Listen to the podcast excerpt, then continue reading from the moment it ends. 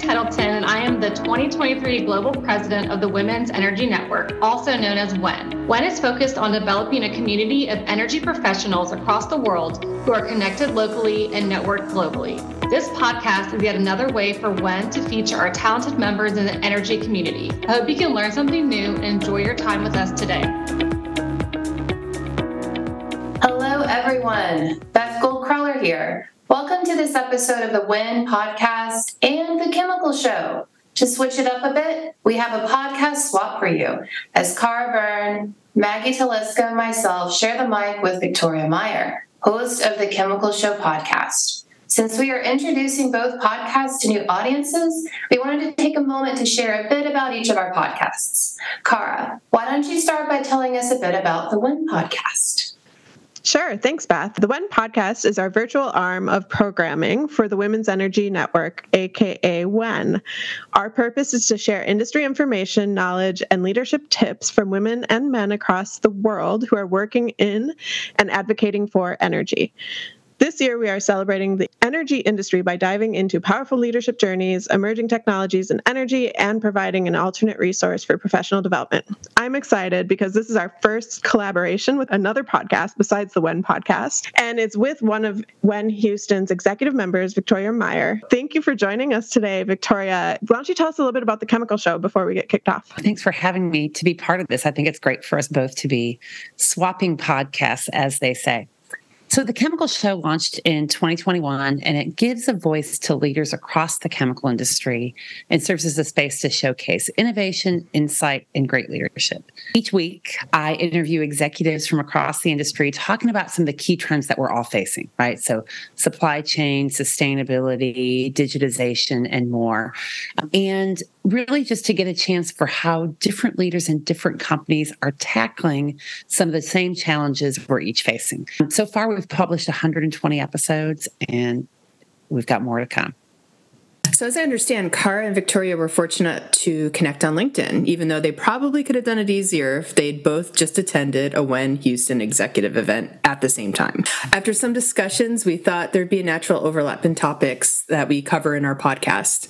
And from that collaboration, we decided to do a joint podcast so we could each get a different perspective on the conversations we've been having separately. I'm excited to learn more about the Chemical Show today, but also to reflect back on our journey through the WEN Podcast season so far. Well, and I'm excited to be here as well.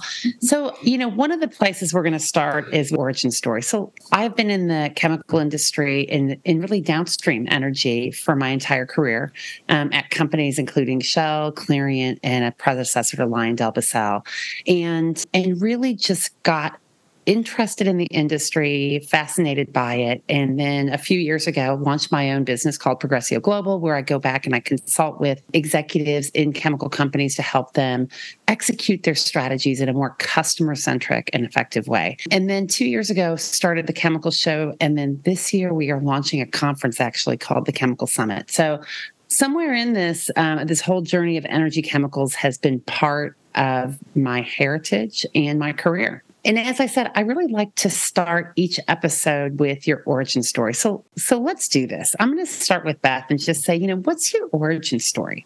What got you interested in energy and what's kept you here? So I don't have a very linear path into energy. I am a native of Houston, Texas, and so I joke that I tripped into the energy industry by accident. Working in the energy sector was my second career. I enjoyed the corporate culture of my firm at the time and opportunities to collaborate with amazing minds on exploration and development projects. I never turned down a career challenge, especially when challenges took me completely out of my comfort zone. I always wanted to travel the world, and I did. In support of deepwater drilling campaigns, I crawled across pipe and completion strings to tally up inventory on site in Southeast Asia, North and West Africa, the Middle East. I rotated through the firm's internal audit organization, and I developed supply chain tests where we optimized vendor spend and contract management. I investigated fraud, sometimes resulting in heated situations.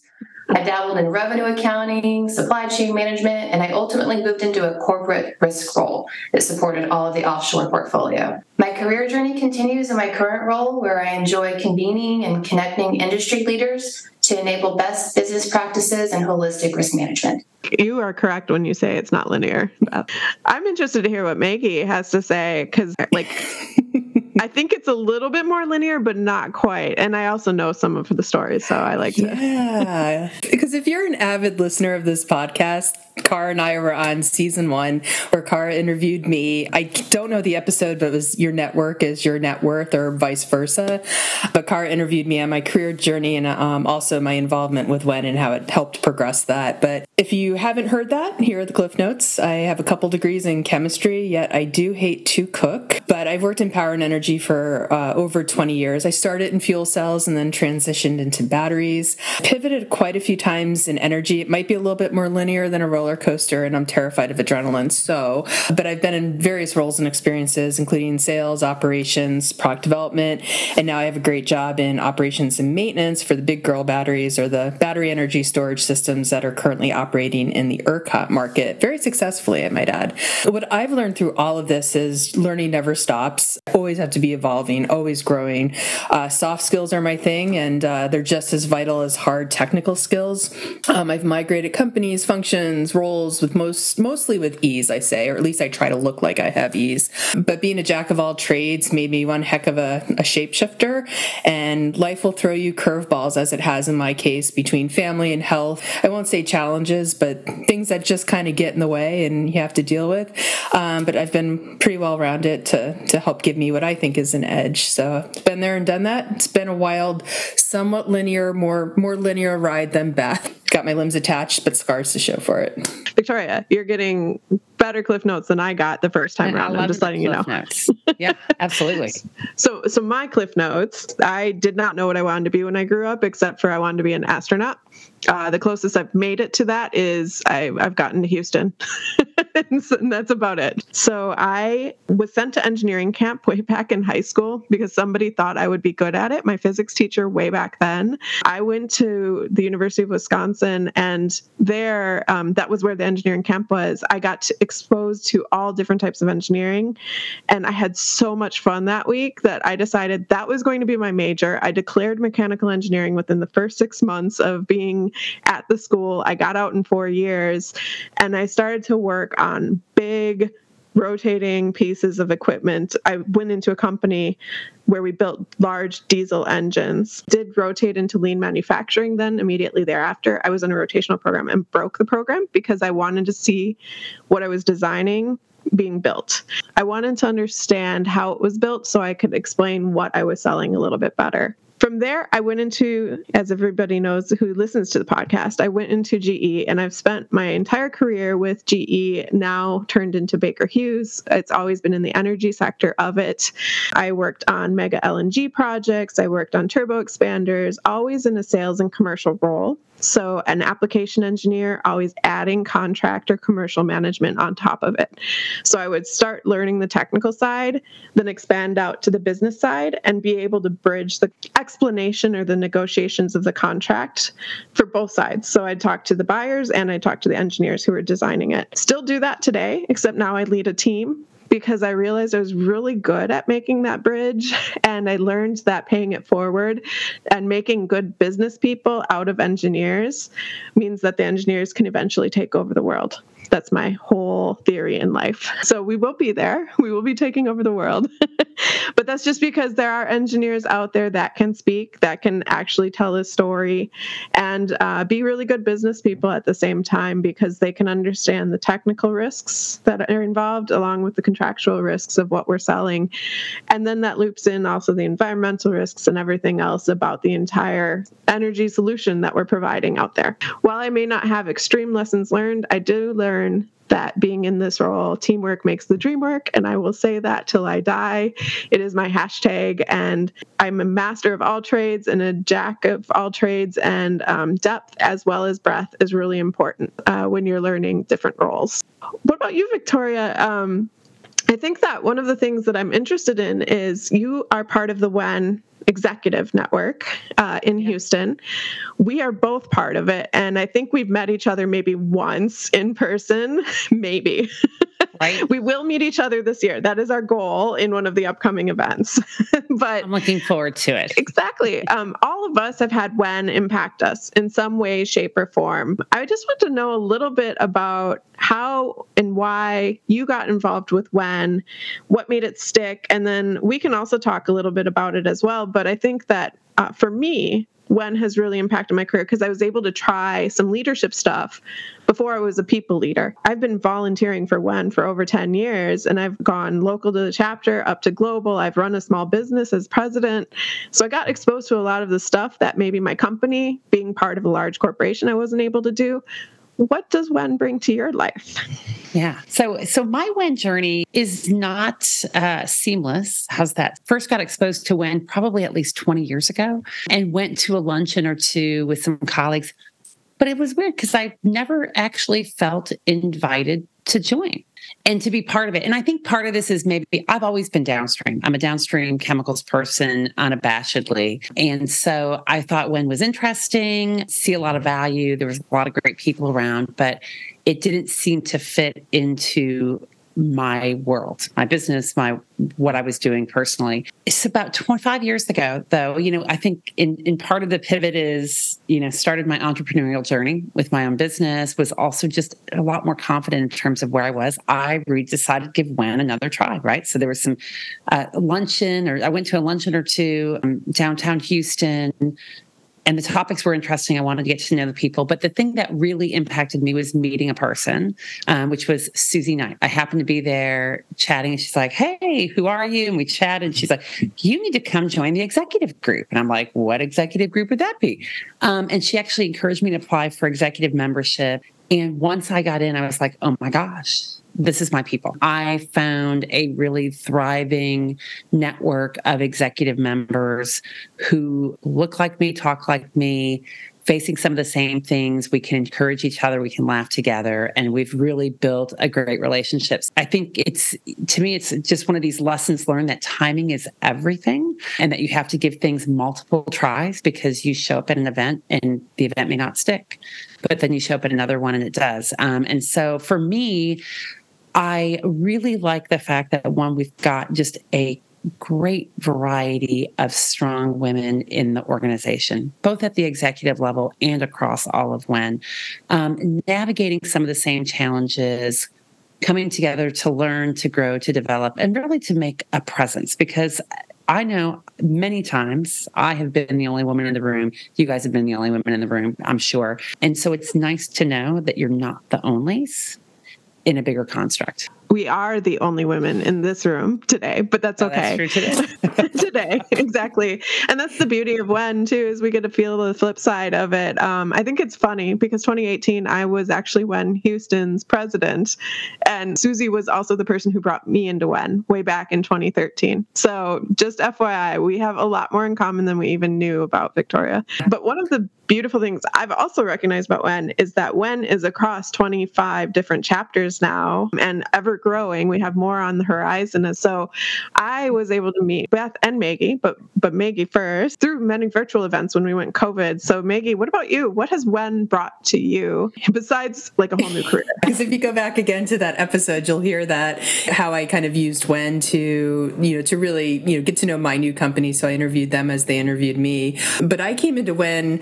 It's talk about being the only woman in the room. I was at a Battery and Brews event, which should have been a Battery and Bros event. And I love the story that I was networking in the women's bathroom with probably the only other woman there. And she was part of W E N Boston. So she talked about it. And, you know, I joined that night. Fortunately, Allison from W E N Boston followed me around the first, the first thing and said, we need you, you know, to join the board. And, you know, I had had the comm communications part down. I'd been writing for um, Axios, their Expert Voice series. And you know, I used W E N, like Cara was saying, to try something new, and I applied for the marketing and communications. I figured, okay, I got the comms down. Why not try the marketing? And it was a wonderful experience. I feel like I learned how to be a marketing person. So much so that then Cara came to me and voluntold me that I would be the marketing director for the conference. And I think I did an okay job at that. So yeah, using WEN to to hone new skills, to try new things. Um, I'm always trying to hone my finance skills. So the last year I was part of WEN Boston. I was their treasurer just to, again, get more exposure to that in a non-work setting. But due to COVID, a lot of us had moved up north of Boston. And if you're not from Boston, even if you move five miles outside the city, it can take two hours to get to the city.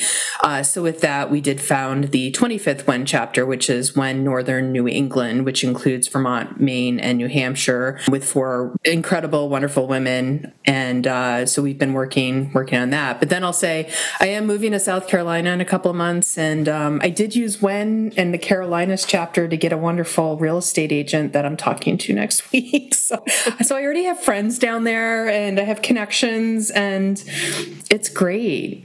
So I think that's the, I mean, that's the fun part about WEN is we are everywhere, yes. in uh, especially in North America. Hopefully, eventually we'll get overseas and we'll see that. Beth, what about you? So I'm, I'm kind of similar to Victoria. I, when you said twenty years, I'm like, that's a while ago. I'm like, nope, that's my first WEN event. It was probably twenty years ago. I went to a luncheon downtown. Um, one of our senior leaders, one of the few female senior leaders, was being featured. And so a bunch of us went to just kind of support her. She did not need the support. It was a huge event. It was great. But at the time I was traveling nine months out of the year, and it just, it wasn't conducive to joining. When I moved from Houston to the New York City area in twenty eighteen, I thought, okay, you know, let's let's see what this chapter is like locally. And it's just, it's so interesting to see the makeup of the chapters and how it differs.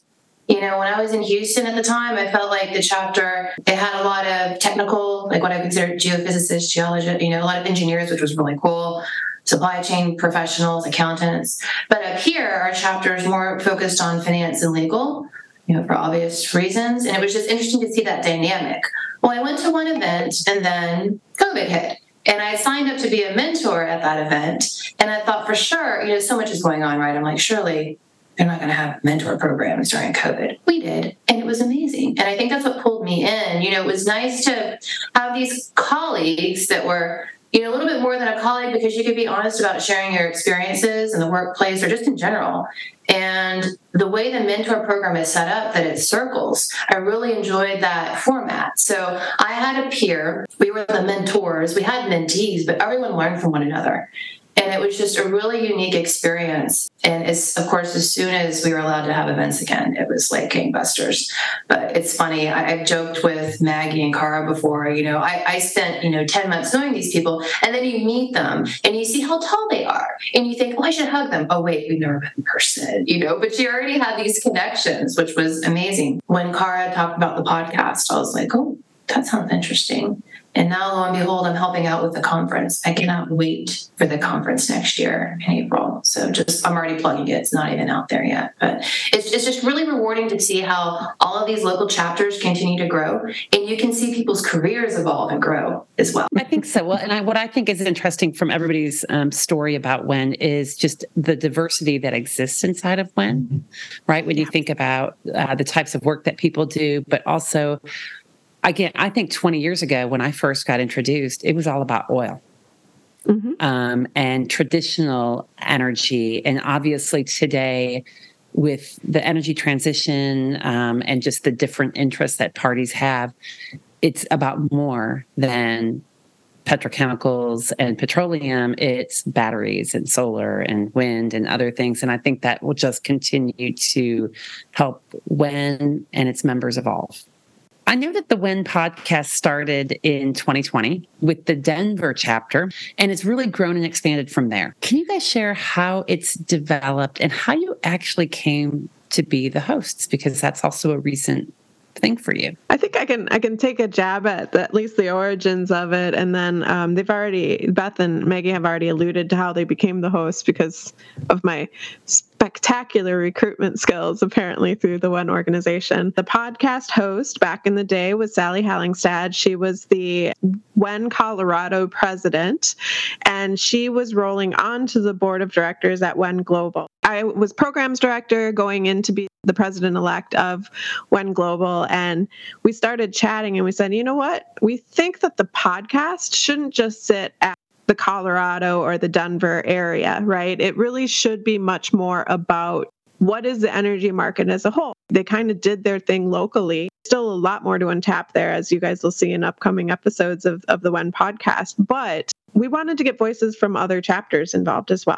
Uh, we brought it up to W E N Global. Sally was still the host. Eventually, she realized that she wanted to have more voices come in. So it, it started out where other people were hosting podcasts. She was there more as a facilitator. But what we realized when we had multiple hosts, it, we lost the connection with the people that were hosting. So we decided then that Sally would be the host and she'd bring in two co-hosts. So the three of them, it was Sally, Sarah, and Sarah, started talking about uh, not just the people in energy, which is really the focus to begin with on the podcast, but also, like you said, the technologies, what's coming next, the leadership trends that were happening out there. So we had kind of three different genres, the journeys, the leadership trends, and the technologies that were evolving.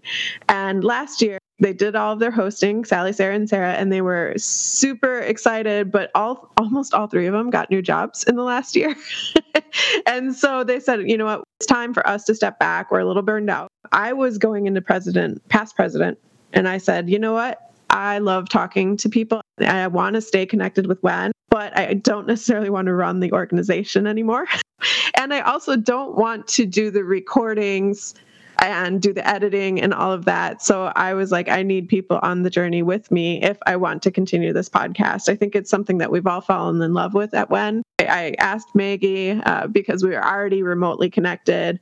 Um, like I said, at the leadership transition meeting last year, where each year W E N has a brand new set of leaders come in. So the leaders of today will not be the leaders of twenty twenty-four. Some of them will stay, but most of them will rotate off. So about a half of the leaders rotate off every single year for every single board that we have. And so we're here to give a little bit of consistency and bring together the stories of all of the different chapters that we have out there.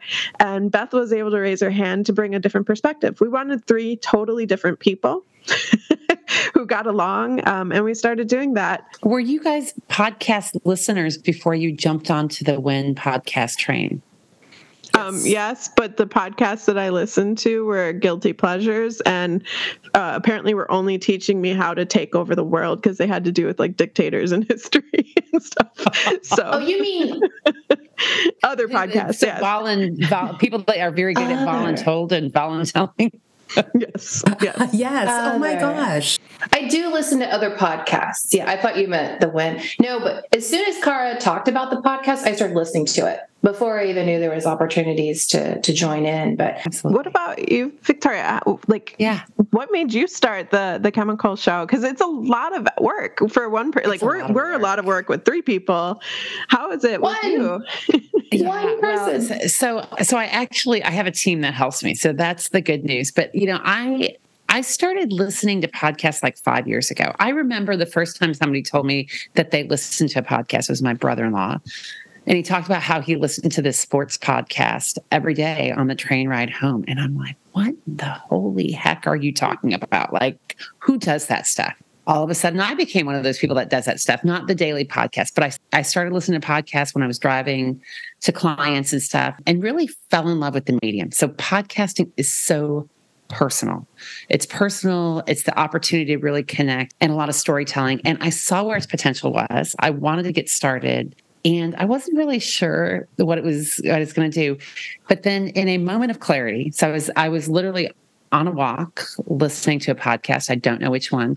During, in November of twenty twenty, I was on a goal setting retreat with my husband, and it really came to him like, let's just keep it simple. The Chemical Show. I got back to our hotel room. I bought the website immediately. Three days later, I had a had a conversation with one of my business mentors who got me introduced to a, a production company, and away we go. It just is something that I, what I think is, it's we're at the front end of a new media. Um, a very personal media. And with podcasting, we have the power of storytelling. For me personally, when I think about the voices in the industry, and I think this is true for the W E N podcast as well, we're able to bring voices into podcasting that aren't getting playtime on mm-hmm. regular media or industry media or, you know, anywhere. So it's this opportunity to tell different stories, share different insights. There's, you know, thousands of companies in energy and chemicals, many of whom people don't actually know about. Um, and it's an opportunity to tell those stories. Opportunity to put a face to the industry, like many faces, okay, virtual faces, at least a voice to the industry. Maybe we'll leave it at that with the podcast. Yeah. But also, like you said, the storytelling, it humanizes the energy industry. And as we transition to the future of energy, whatever it is, wherever it goes, there's going to be controversy, there's going to be conflict, there's going to be growing pains, there's going to be solutions that are provided that everybody needs in their everyday life. But what this does is it shows that there are real people behind these decisions that are trying to do good in the world and and trying to balance all these risks and different requirements and needs of everybody in the entire world. Yeah, I think that's I fun. I want to turn this to, you know, what's been something interesting or insightful? You know, Maggie, maybe let's start with you. What have you learned learned from the podcast? Episode fifty-two, we had Julie Brown on uh, for Mastering Your Network. And, you know, we always end it with, what do you want the listeners to know? And she comes out with, you know what? I'm not an avocado and neither are you. And what she was talking about is that we don't in our careers ripen for a set amount of time and then just wither away and brown, right? Like she had pivoted her career, you know, later on in life and and has a great new career as a keynote speaker.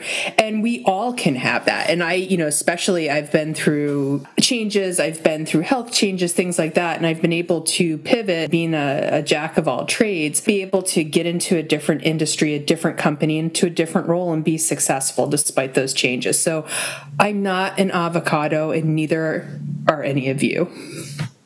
That's awesome. That's our new mantra. I am yes, not an avocado. Right? Beth, I'm curious what you've learned. I feel like a recurring theme we address across several episodes, you know, as, as we think about the energy transition that Cara brought up, is that we need to use creative solutions and seize opportunities. When we think about the energy transition, there's a lot of fear. There's a lot of risk. People think it automatically means increased cost. And, you know, they don't understand what the regulatory landscape might look like. But I think if we think about opportunities, you know, that that's this common theme that we've heard throughout several of our episodes. So just case in point, there's clearly a desire to move toward electrification. We hear about that constantly, right? Um, you know, in twenty thirty, you can't buy an ICE vehicle in the U K. You know, it's it's it's moving forward. It is, regardless of what you think about. But we need cleaner energy sources to electrify. We need to boost up our infrastructure for sure to have any success moving forward in that direction. And so during our batteries episode, our Batteries Make Good Neighbors episode, um, Emma talked about the current state of battery tech and how they're getting creative with the siting solutions for batteries, because they need to think about, you know, when they when they're implementing these projects, how are they going to provide services to the grid, to a customer, to the market in general? And when you think about it from that angle, it makes the economics a lot more appealing from an investment standpoint. It's not necessarily that the technology, the technology is improving for sure, but when you think about just at a very high level, it's getting creative with just some simple solutions. It's it's it's not a big changes that need to be made. I think there's two pieces to this for me. One, you know, tying in with what Beth is talking about with E S G and energy transition and just sustainability in general.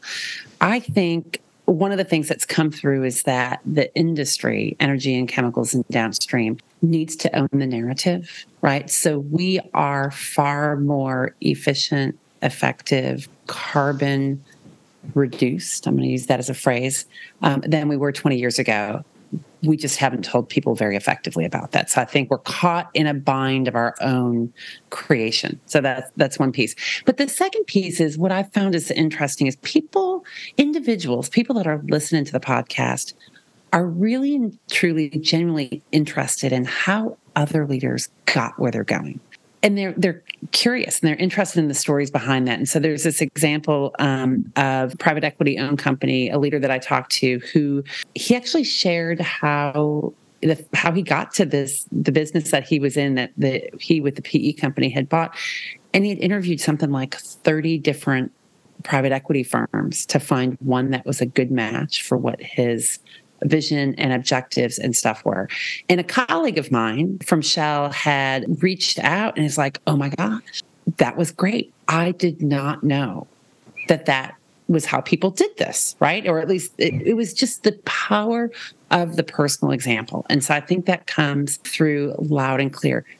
Interesting piece is that individual who had reached out to me and said, hey, I didn't know that you could do this, is now leading a privately held company. It's not a major corporation, but still, he he used some of those lessons to get where he wanted to go. And that opportunity wouldn't have been there um, had we not had the podcast and had the opportunity to to ask this leader to tell a story. So it's just kind of cool. That is cool. You know, one of the things that I've really liked plays off of what you just said is, is learning from the podcast and taking it. For me, uh, I really wish people understood that there's a huge pool of untapped talent out there that, that people just may overlook because on a piece of paper, they haven't been actively working in the last two, three years. They took a career pause because of family, because of moving, because of whatever it was. Maybe maybe they just had a challenging time after uh, reductions in force, right? Everything like that. Anna McKay and what she's doing at Parents Pivot is is amazing work. She actually coaches and helps people get prepared to come back from career pauses. Funny story is after we held that episode, I was actually in the interview process. I was trying to hire people, and I had three people that probably would not have made the slate before, um, but we were making sure to be very proactive on who we were allowing through, at least for first interviews, and and most of the people made it to like the second or third interview when we got to it. got around to it, but these were people who were talented that had not worked for a few years. And a couple of them, I even connected over to Anna afterwards because I only had one position, but I, you know, I had to, I had to make the selection, and these people are talented, and you can tell that they use their, either their engineering skills or their business skills or their multitasking skills every single day. And it was funny because I remember my boss asking me, why, why do we have so many people that have been out of work? Like what, in the interview slate. So like, that was his question. And I said, you know what, I'm, I'm trying something new, and I'm just trying keep a very open mind in interviews because these people have different sets of skills that we are trying to do, and they want to work, period. They want to work. And that's so refreshing. Yeah, it is refreshing. And and the talent that's out there, I was surprised. Like like I said, I immediately went in to try it. My t- talent recruitment team was on board with it. And, and being able to connect the people to a tool after the fact, uh, to an organization like Parents Pivot was fun too, because at least then it could see that I was I was genuinely interested in what they did and their success, even though I couldn't, like I can only hire so many people. But at the same point, uh, if I could have hired them all, why not? Right? Yeah. I think that's, I think it's interesting. So, so my assistant actually, when I hired her, she had been a stay-at-home mom for more than a decade. Great skill set and background. Before she said, hey, I need to take a pause. And so I was able to bring her in, and, and that was good. But I, I think the other piece that it's really easy for us to get, forget rather, the effects of COVID. I think we've already mm-hmm. forgotten how people had to stop working because their kids were home, right? Depending on what part of the world you live in, your kids weren't going to school. Somebody needed to be managing household. Maybe your job required you to be in person, or maybe it required you to be home. Jobs were lost. Lives were changed. We went through this turmoil two and three years ago. And now today it's kind of blue skies, and it's easy to forget. And yet I think there's probably a lot of people in the job market who have gaps, COVID-related gap, not yeah. just all the other gaps that have happened. Exactly. And I think it, we're starting, so there are impacts, so we were forgetting. Yes, I one hundred percent think we're forgetting.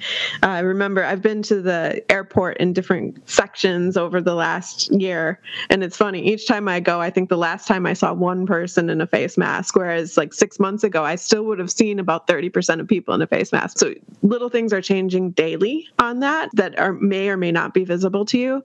But also, I think how our companies operator changing. And, and this goes to, I think, the risks that our companies are seeing and dealing with every single day. Yes, we've got like the supply chain, you know, whole fiasco of two thousand twenty-two. We've got inflation. We've got logistics all over the place.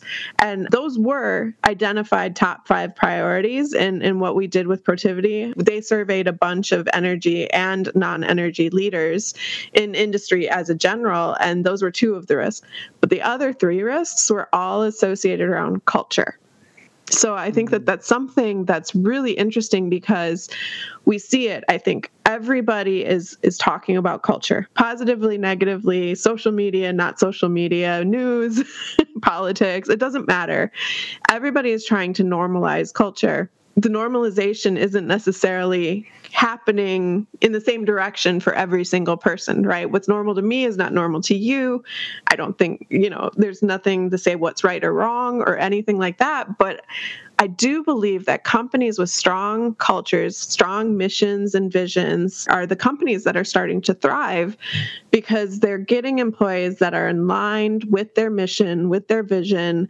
Uh, they can live the same cultural values as what their company is. And I think that's really important, and it will remain being important moving forward.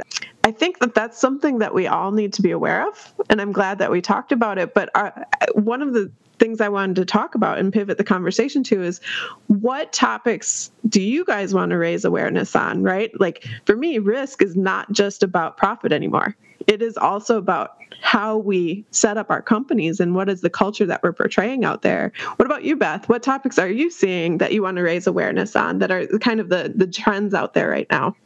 I just like hearing Cara talk about risk more because I'm a risk nerd. But uh, beyond that, you know, I think that I feel like I'm harping on this issue, but, you know, we keep bringing up this idea that industry-wide decarbonization is only going to be possible through collaboration. And I think that we need to have really good engagement with all of our stakeholders. So, I mean, there's one thing to say that oil and gas should decarbonize. But, you know, when we talked with Tisha and Katie on our decarbonization episode, we talked about all the different sectors, getting them involved. You know, we've, we've heard of co-sectoring, you know, maybe in Europe where they think about how do they decarbonize, and, you know, energy is co-sectoring with transportation to think about a holistic strategy to move forward. But I think it's still, it's having those right players in the conversation. It's understanding the communities in which you operate. It's not just oil and gas, it's power. It's it's it's petrochemicals, it's transportation, it's all of those tangential service companies that support these sectors as well. And I think really understanding the role that industry plays, what energy does, what it can do, and then providing that transparency, I think, is going to be the only way to move forward any kind of energy transition in a meaningful way. It's akin to the Industrial Revolution. When's the last time we did something that the, it was this macro level, this coordinated? I'm not saying the Industrial Revo- Revolution was very coordinated, but I mean, just think about the long-term implications. We've never tackled a problem like this before. And I think the only way to move forward, it's not just oil and gas. It's not just traditional energy. However, however you define traditional energy, it's understanding all the different market players and changing behavior, and at a very strategic level, and then involving everyone in the conversation. So it's not going to be done through one unilateral, you know, change in one sector. It's very collaborative. And I think that's one thing that I really want people to understand. You know, it's it's it's much more collaborative than that. I think it's it's not just picking on, you know, the the big bad oil companies, you know. I, I'm an advocate for the good that they do and the opportunities that they seek as well. So I have a bit of a contrarian view to you, Beth. I think the hidden risk is the law of unintended consequences. Um, my biggest concern is that we, we as a industry, as a country, as a Western world, are chasing answers without understanding the negative effects of those solutions that come with it, right? So um, case in point, if you think about airplanes and airplane travel, uh, twenty years ago, when all of the airlines switched to plastic liquor bottles on the plane. So, you know, it used to be those little airline bottles of gin or whiskey or whatever it is that people would get that would be served, were served in glass.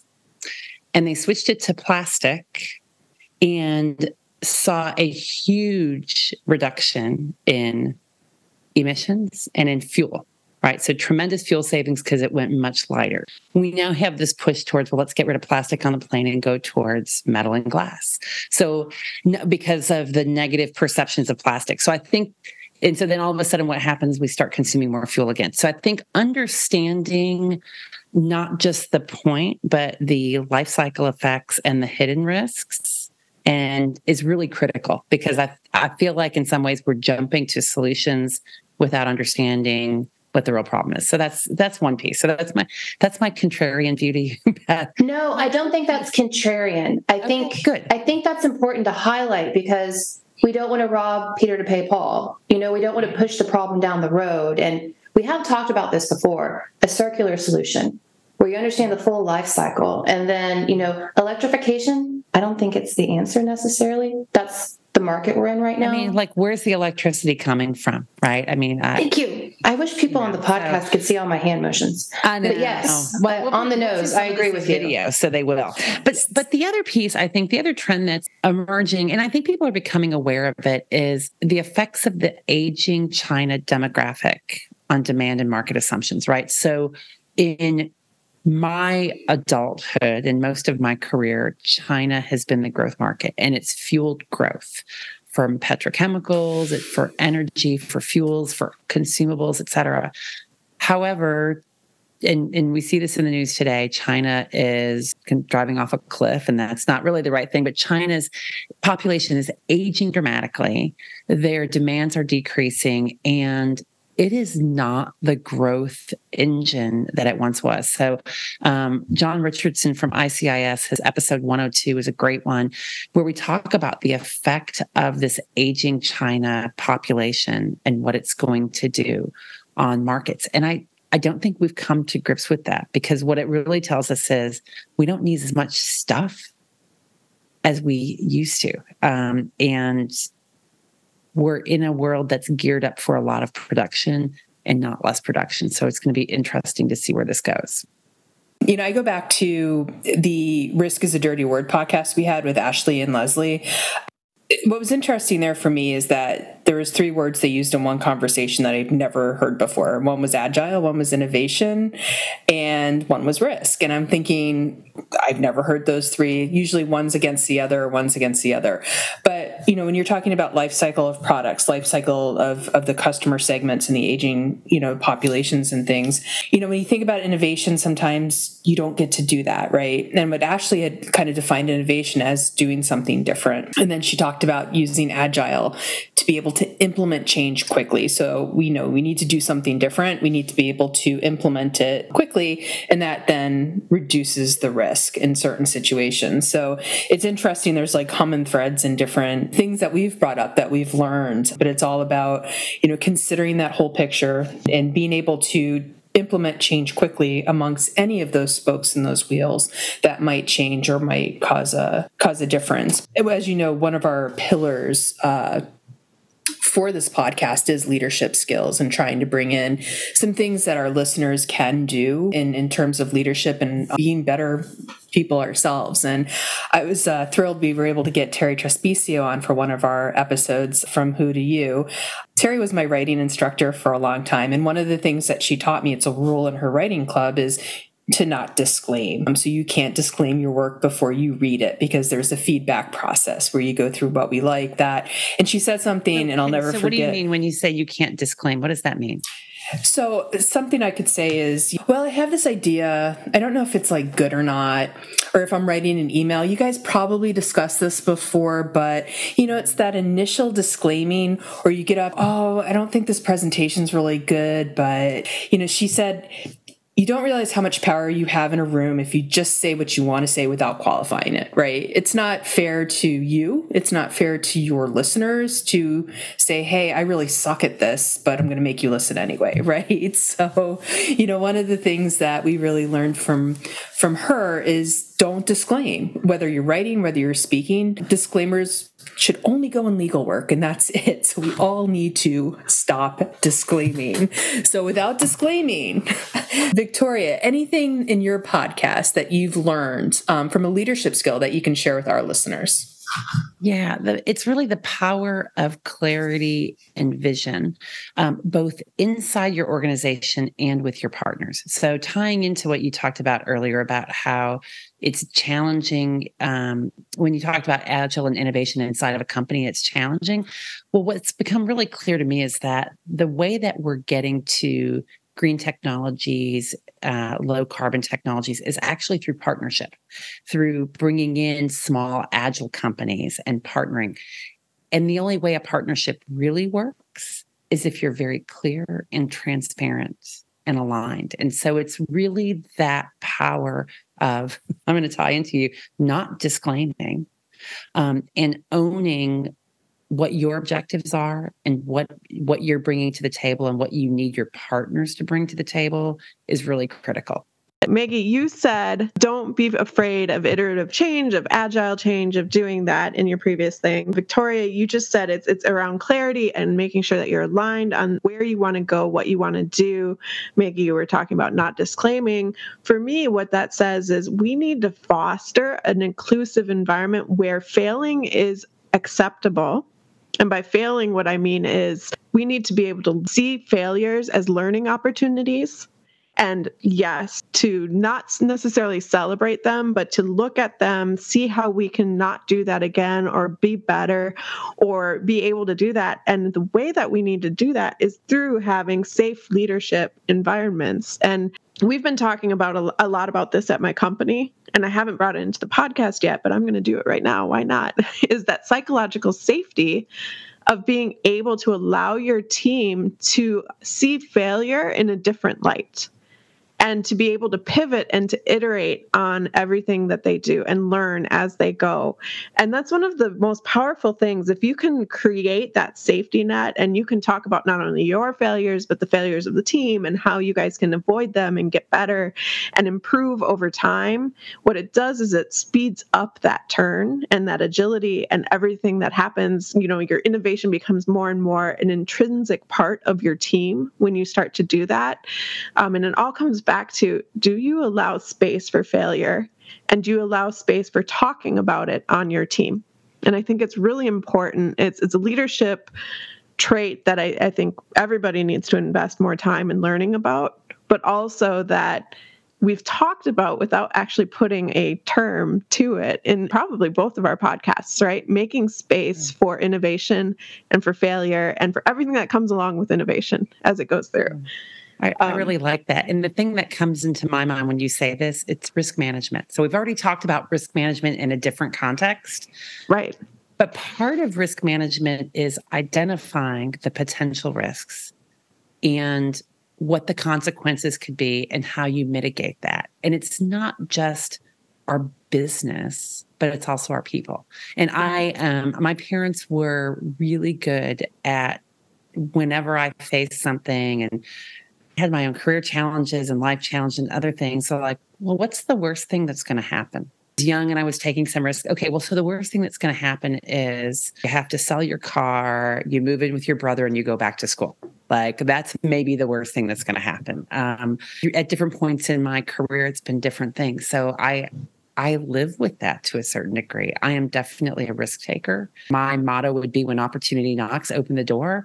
Um, and part of that is, is recognize, well, what's the worst thing that's going to happen? Very interesting trick that I heard about that is don't ask the question once, don't ask the question twice, like go to the rock bottom sometimes. And this is especially when developing people. The group that taught taught me it, I don't remember the name of the group, but their, their concept was an elevator. You're going up and down, right? And, and it's an emotional roller coaster and everything like that.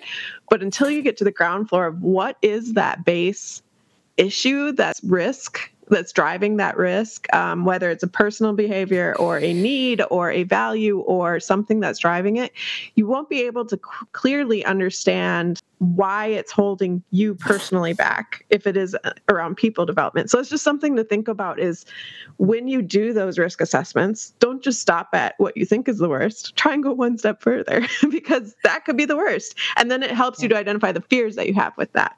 Well, it's your tolerance, right? What we're talking about is risk tolerance. And I think that's one thing that's it's difficult for me to understand because our business is inherent with a whole lot of risk and a whole lot of failure, and we're comfortable with that. And we mitigate it to the point that we're comfortable with it.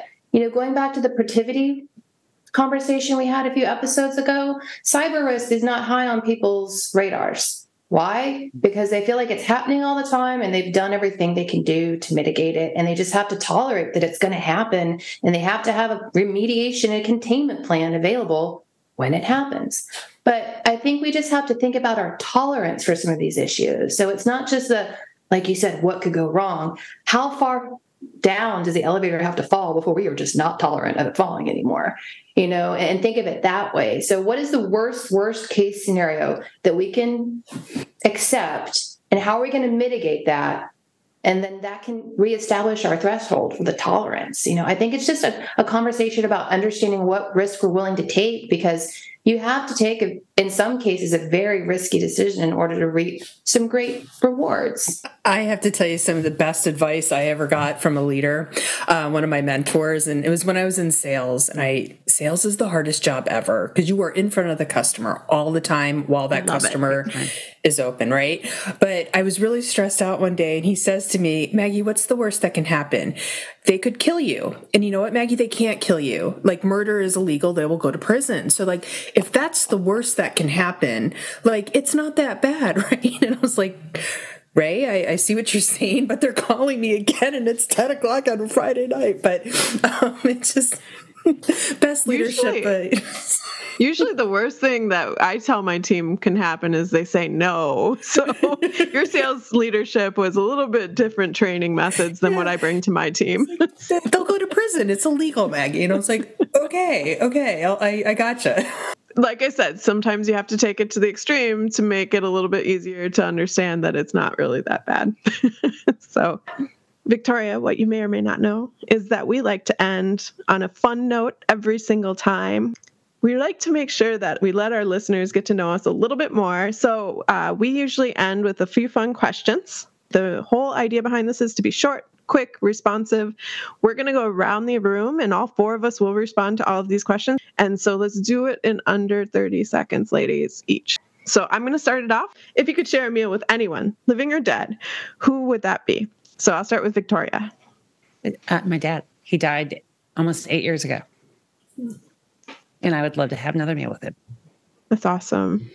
Maggie. Doug Flutie, no, hands down. Doug Flutie and Kennedy from M T V and Kennedy Saves the World podcast because she's smart. And I was going to ask if it was all at the same table, but you just yes. answered that. So. Absolutely, all day long. Is this a Flutie hotness from his college days, or is it a Flutie now thing? Or he just can do this? Everything, right? Except for Dancing with the Stars, but he can do everything that he puts his mind to, except Dancing with the Stars. He was awful at that. I still watch, right. But awful. Beth, what about you? I'm the same as Victoria, my dad. Hmm. Well, I would like to have a meal with um, a few different people all at the same table because I'd like to hear them all talk together. So I think that Oppenheimer, Jim Lovell, and I would like to also have um, one of the many different political leaders out there just all at the same table just to listen. I like hearing different points of view. I don't know which political leader. I'll throw Kennedy out there just because he was like, that's what came to mind after Maggie said that. But anyways, Maggie, nice. What's your question? What song do you sing at karaoke? Beth. Surf, Wax America. Nice. Victoria. I don't have a karaoke song. We'll find one for if you. you. Tell me your song. I might jump in and sing it with you. All right. My song is, you can dance if you want to, you can leave your friends behind, safety dance all day long. Cara? Mine, mine's easy because I love it. Um, it's the co- Copacabana. I know it's like a very long song and everybody likes dancing to it. And I just feel like I'm singing it right now in my head. So Copacabana. I can see you dancing to it. Have yes. you heard Dave Grohl's recent rendition? It's awesome. No, I haven't. I literally have the bass line running through my head right now because we did Google it in it. show choir. Google I'll have to do that. I'll have to do that. Beth, what do you got? Oh, if you could have a warning label, what would yours be? Warning, contents under pressure. Oh, that's a good one, Victoria. Maggie, Maggie, what's your warning label? Stay away, unraveling chaos. Cara, what's your warning label? Be prepared for sudden turns. Because I do not think linearly, nor do I speak linearly. What about you? Oh, spicy. Spicy. Nice. All right. Where's your next vacation? I'm going to take it a nice, fun one. I'm going to Cape Canaveral to be an astronaut area, but no, ultimately it's just to get away from the hot of Houston to go to a different beach and be hot there. And be very hot. I am going to Charleston to look for a house. Is that vacation though? I'm just saying. That's you know, I don't know. I'm going to probably partake in food and drink down there. Okay. Okay. So, and peace. Yeah, look for my golf cart with many drink holders. What about you, Victoria? I am going to London and Paris with my daughter. Okay, you win. You win. I do. Uh, a long, it, well, it was a trip that we were supposed to take in twenty twenty, but we all know what happened in twenty twenty, so we're finally getting to it. Yay. Beth? I'm going down to Texas, see some girlfriends, just get hotter. It's fine. It's all right. Just, you know, tank tops and shorts and dresses, sundresses. Yeah. Austin. No nylon. Austin's hot. It's fine. It's fine. It's yeah, a dry heat. She, no, it's not. It's just oh, hot. Gosh. Well, anyway, this has been fun. It has been. Yes, been it has been. It's been a fun, long conversation, but I think um, I think we got to know each other, and I think Uh, the guests uh, are the listeners of The Chemical Show and the listeners of the W E N Podcast are both going to learn a lot about each of us um, and our our businesses and our industry and what we do. So it's been great getting to share the microphone with each of you. So thanks for doing yeah, this. It thanks, is. Victoria. Thank you. And thanks to everyone for listening. Keep listening, keep following, keep sharing, and we'll talk to you again soon. Thank you for listening. If you enjoyed this episode, make sure to subscribe, rate, and review, and follow W E N on social media. I hope to see you next time.